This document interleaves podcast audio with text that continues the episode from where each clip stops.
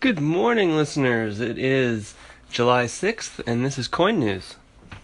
Okay, so just really quickly, I want to hit something that I missed yesterday and this weekend. One of the biggest exchanges was hacked. The South Korean exchange Bitstamp lost about $5 million. They are compensating all of their users, though, which is good news, but it shows where the weak points are in blockchain. I'm going to be using a new website today called World Coin Index. I noticed a problem with CoinMarketCap. Their advertised market cap is 116 billion, which seemed kind of high to me. And I went and checked their charts, and it is still hovering around 100 billion. So saw a YouTuber using this website, decided to check it out, and their ticker is at 100.28 billion for the market cap right now, which is about right. Okay, starting off the top with our 24-hour top earners, we've got Dubai Coin at 424%. If you haven't heard about Dubai Coin, it's linked to their economy, and if you know about Dubai or the UAE, you know that was expected to take off. And second, we have something called Crypto Circuits at 186%. No idea what that is. Something called Recoin, Kruger Coin, Amber Coin, EDR Coin, Gen Stake, Quotient, Metal Coin, Zercoin, Wex Coin, Spots. Haven't heard of any of this. Oh, I've heard of Vercoin and Verge, but I couldn't off the top of my head tell you what they do. So that's our top earners today. Clearly, lots of research if you want to be in the market right now.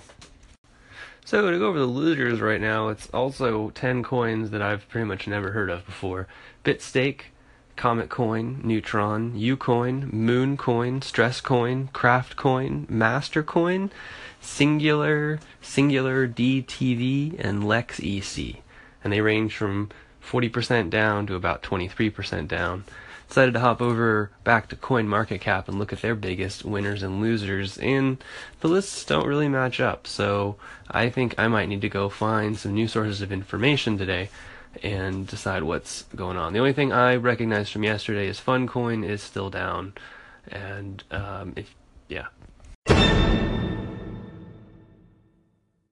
I may just switch to a top 10, top 20 format for the initial daily financial analysis. If there's something in particular that you want to hear about, I feel like I just talked about 20 shitcoins that I have no idea what they're about. Except Dubai Coin, that one I know that if you're on board on that, that's a good thing.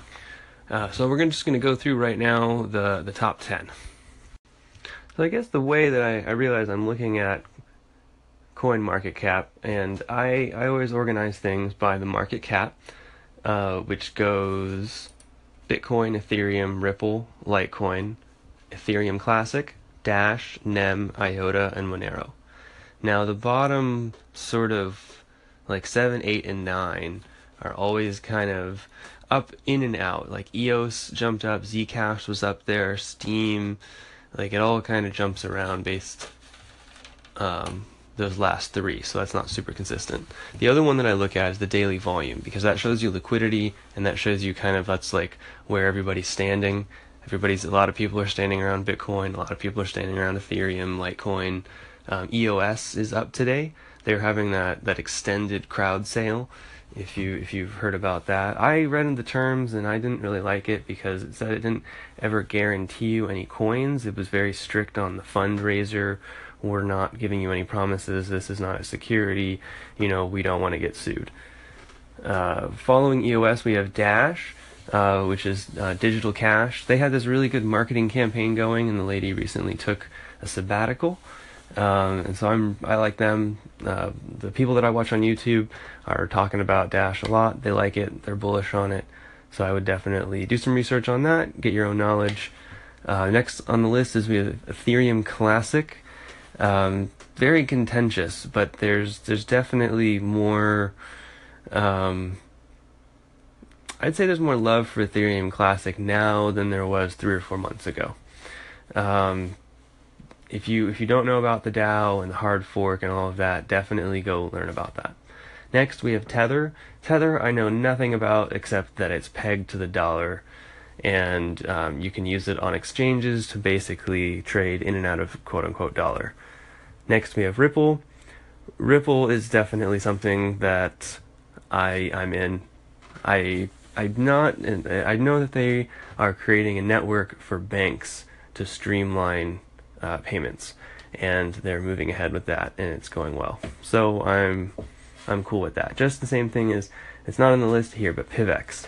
They're releasing a terminal system so that you can actually use, I guess, like a PIVX card, and you could just bring that to the merchant, and they have their little PIVX machine and do the process and the payment there. I'm trying to look up for where they are at on volume. They're not on the volume list. Oh, here it is. They're way down the list for volume. They're at only 1.5 million was transacted in the last 24 hours for PIVX, which is really low, because you look at the Bitcoin. I mean, obviously it's the market leader, dominating by about 40%, and it's at 823 million is the 24-hour turnaround on that. So that's a big difference. Difference in liquidity, difference in being able to get it in and out of market. And the last one for volume today is going to be BitShares. And if you're not familiar with BitShares, I'm not. The only thing I really know about BitShares is the name Larimer, Dan Larimer. If you know, I think he's involved with the Tezos ICO. Let me do a quick Google search here. Okay, so Dan Larimer, just did some reading. I've read other articles and stuff, which is why I knew his name. And he's definitely, like, can and should be mentioned alongside the name Vitalik Buterin and Satoshi Nakamoto. If you're familiar with either of those two, Bitcoin, and Charlie Lee, of course. Those are the four big people that I can just bring to mind right now. But, you know, obviously there's a lot more people out there that are doing stuff that I haven't heard of. So they are by far not just the pantheon. Anyway, Dan Larimer. So he started out in 2009 talking with Satoshi on Bitcoin forums, and is involved since the beginning with that. He is also responsible for the Steem blockchain, if you're familiar with that social media Reddit-like website. If you're not familiar with it, that's S-T-E-E-M. Go check it out, and if you're a content producer or doing anything, you can post stuff up there and actually get paid real money to post stuff. And people are getting thousands of dollars for posts that people are finding. Takes the Reddit scheme of upvote and actually applies a Bitcoin currency to that. Now, since then, or before Steem, he worked on BitShares, which you can go look up what that solves. And the more important thing is, in more recent history, he is the main mind behind EOS. We talked about that a little bit earlier, and that blockchain is aiming to solve a few things, specifically scalability, as we've seen with specifically the status ICO on Ethereum. Scalability might be a problem. Also, though, people are adapting, like EOS is doing its ICO differently because it won't crash the Ethereum network. However, I think it's still having that negative impact on the price and keeping it down because EOS is going on for so long. I think it might be a good sort of point to look at when the EOS ICO ends. Look and see which other ICOs are going to happen, because the price of Ethereum might pop if there's nothing. If there's no incentive to be dumping it into these new companies, then the price will go up. Anyway, EOS, what is it trying to solve besides scalability? Well, one thing they say that other blockchains, they lack interoperability, and they're difficult for legacy companies to navigate. Blockchain technology is redefining the entire internet, but for most company owners, there's no easy way to adapt this brand new revolutionary technology. I'm just reading this, by the way. I believe EOS is trying to make blockchain technology easy to adopt by creating a blockchain operating system for companies.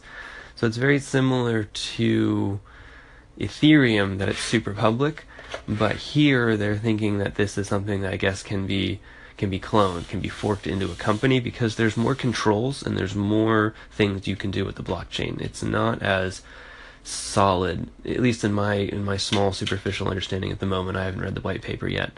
That Bitcoin is all about being public. It's supposed to be this robust security thing in the face of people trying to modify it, and so it's a trustless third party. That's essentially what it solves: trustless third party and double spend solutions. What EOS is doing is taking those things, but then understanding that there's going to be more of a centralized management of it, and, you know, being able to be deployed by a company which has a hierarchy, which has command structure. So kind of like if you looked at the Bancor token, you look at the code there, like it's not... I almost think that Bancor was a joke. And I only say that because when you dig deeper into the code, I read a guy's article, and he dug deeper and showed it to me. Well, not me specifically, you know what I mean, it's a blog. Anyway, and there's a lot of controls in there that you can go in, you can delete tokens from any account. You can create tokens in any account. There's this, like, super admin layer to it, which, you know, Bancor, B-A-N-C-O-R, very close to Bancor, B-A-N-K-E-R, just phonetically. So I thought it was kind of funny, kind of a joke on the community. But, I haven't looked up how they're doing. Maybe you should. Anyway, so EOS, I think, is going in that same type of direction, where you have sort of a master control over a blockchain, and using the blockchain more as a way of a versioning system and security within an organization. And also they're talking about interoperability. And so if you have your EOS, say you have, your company's EOS system that you have implemented and customized a little bit, well, you should still be able to interoperate and work with other companies that I guess are implementing other EOS, their versions of it, and then etc. Okay, so I'm going to actually hit the news now on CoinDesk. I find the top articles here kind of interesting, because the first one is about a former fund manager, a Bain manager, that launched a Bitcoin Ethereum fund, and then we have a Politico editor that's using Ethereum to fix journalism somehow. I haven't read the article yet. These are just the titles. Ethereum traders file class action lawsuit over Kraken flash crash. So that's not actually part of the interesting part. But then the World Economic Forum might not be ready to lead a blockchain revolution. Well, it doesn't look like they're the ones that are going to be leading it. It looks like the Bain manager and the former Politico editor and everybody else who is former industry or has been a part of stuff, they see what blockchain can do, and they see it as a platform, and they're going to move towards it whether or not the powers that be want to move that way. I'm going to click into the Politico editor piece here real quick. Wow, very interesting. Sounds like they are basically doing what you should do. They're outsourcing management to smart contracts. They're saying we have all of these pieces and politics of the newsroom. There's a specific function that the newsroom is supposed to have. Let's focus on doing that. And everything else can be streamlined into smart contracts that are just cleanly executed. Well, I like going in depth. It takes a long time to read all the articles. So I'm just going to go through and sort of just read here. The National Science Foundation awards $450,000 for cryptocurrency incentive study. Writes Stan Higgins. A Princeton University researcher has received federal funding to study mechanism incentives and application to cryptocurrency. So that's the beginning of crypto economics as a field of study right there. Next, we have 22 banks join SWIFT's cross-border blockchain trial, writes Wolfie Zhao. SWIFT's months-long cross-border blockchain trial is expanding with the entrance of more than 20 additional financial firms. That's pretty cool. Proving that's a proof of use and concept, all that. Next up, we got investment bank affiliate sells shares for cash and blockchain test, writes Stan Higgins again. And an affiliate of French corporate investment bank Natixis has sold shares to investors through a newly unveiled blockchain platform. It's pretty cool. We got another adoption and use. UN Identity Tech Partner integrates blockchain into payments platform, writes Chan Tian. A tech firm involved in the UN's blockchain trials has expanded its work with the tech through its aid-focused payments platform. Zongang reveals blockchain product details and draft IPO filing. Once again, writes Wolfie Zhao, China's first online-only insurer, Zongang, has filed for an initial public offering, revealing new details about its blockchain development. UK cybercrime watchdog surveillance law could boost digital currency use. A controversial intelligence law passed by the UK last year could drive increased digital currency use, according to a new report.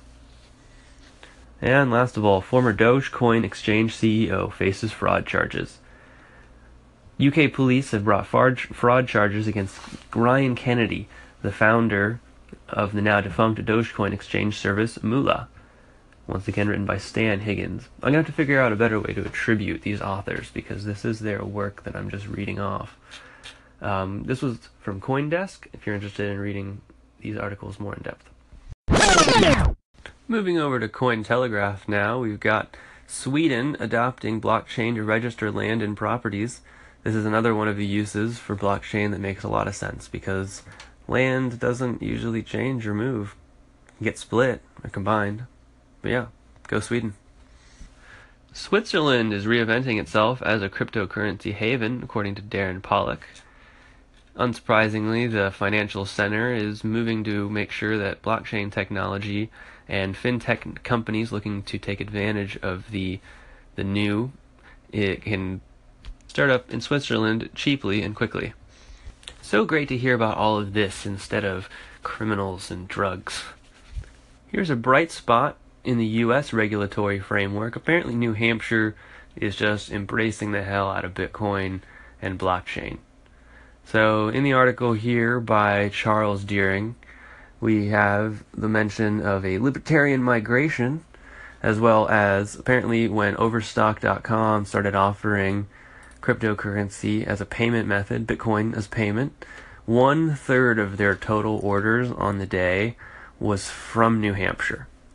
Now, the reasoning they have here is that New Hampshire excludes cryptocurrency businesses from registering as money transmitters.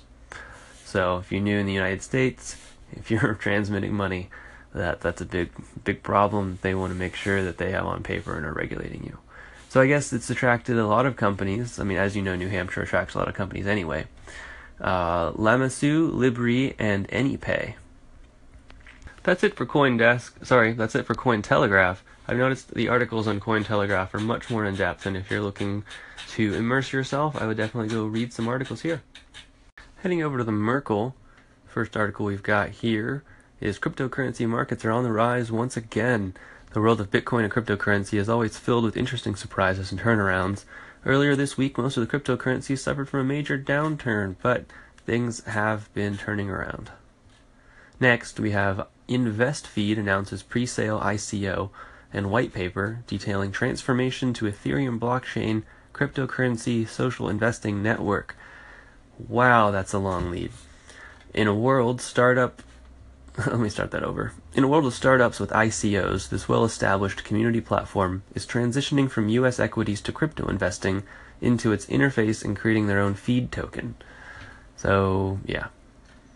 Merkle's articles are also very, very long. They're interesting, but they're not very headline-ish. So I would definitely go check out Merkle. I'll report if there's something headline-ish and interesting when I see it from there, but it's not going to be a regular website anymore. Hopping over to Reddit. First up on Reddit, we've got a post about buy all the coins. And essentially, this is a diversification strategy if you're investing, to go ahead and just put in a certain amount every time period into the top coins that satisfy X. So maybe you put $100 into the top 20 coins every week, Monday at 9 a.m., and you put the same amount into each coin, dollar-wise. It's kind of a cost averaging, goes up from there.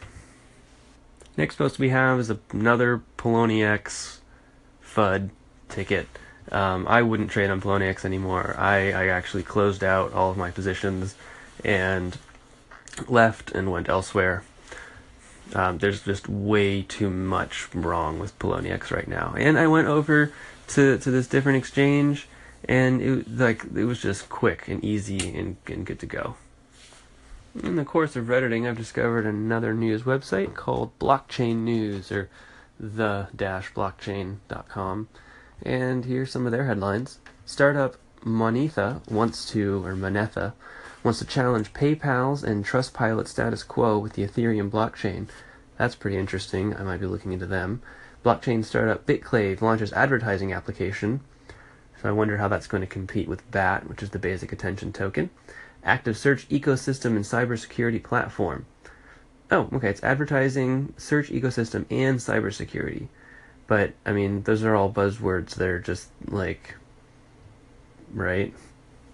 Qtum claims world's first proof-of-stake smart contracts platform. And Deloitte, which is a accounting, one of the big four accounting firms, CIS and Waves say they plan to shape the future of blockchain. Okay, I stumbled onto something really cool that I'm diverting from Reddit and the blockchain.com. Well, actually, it's a blockchain.com article. Never mind. I'm just going to start this. This is from an IMF note that they sent out to their staff as a discussion point. The introduction and potential proliferation of private virtual currencies might, in one view, threaten to erode the demand for central bank money and the transmission mechanism of monetary policy. A CBDC may forestall such private virtual currencies or relegate them to a secondary role in the payments system.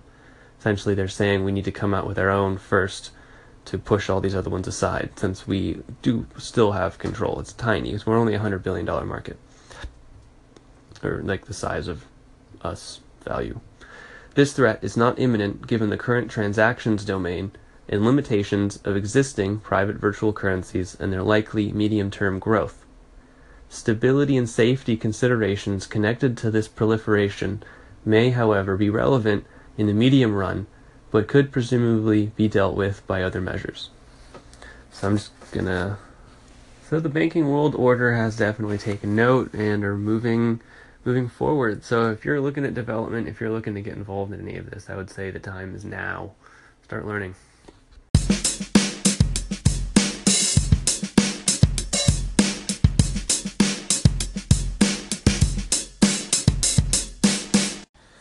Okay, that's going to be it for today, and to end it out, I'm going to end by reading the abstract from the Bitcoin paper. Bitcoin, a peer-to-peer electronic cash system by Satoshi Nakamoto. The abstract.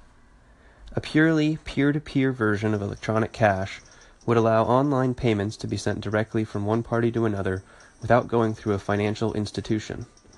Digital signatures provide part of the solution, but the main benefits are lost and a trusted third party is still required to prevent double spending.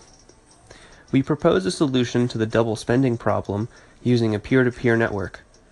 The network timestamps transactions by hashing them into an ongoing chain of hash-based proof of work, forming a record that cannot be changed without redoing the proof of work. The longest chain not only serves as proof of the sequence of events witnessed, but proof that it came from the largest pool of CPU power. As long as a majority of CPU power is controlled by nodes that are not cooperating to attack the network, they'll generate the longest chain and outpace attackers. The network itself requires minimal structure. Messages are broadcast on a best effort basis, and nodes can leave and rejoin the network at will, accepting the longest proof of work chain as proof of what happened while they were gone. Well, that's it.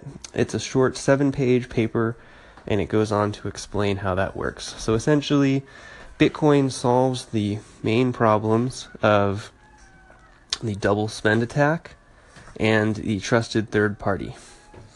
Hope you're having a great day, and I will be back tomorrow with more news and some more education and analysis. Always, if you have any suggestions, things you want to hear about, something you want me to prepare, talk about, read, anything like that, let me know. Give me a call in. Talk to you later. Bye.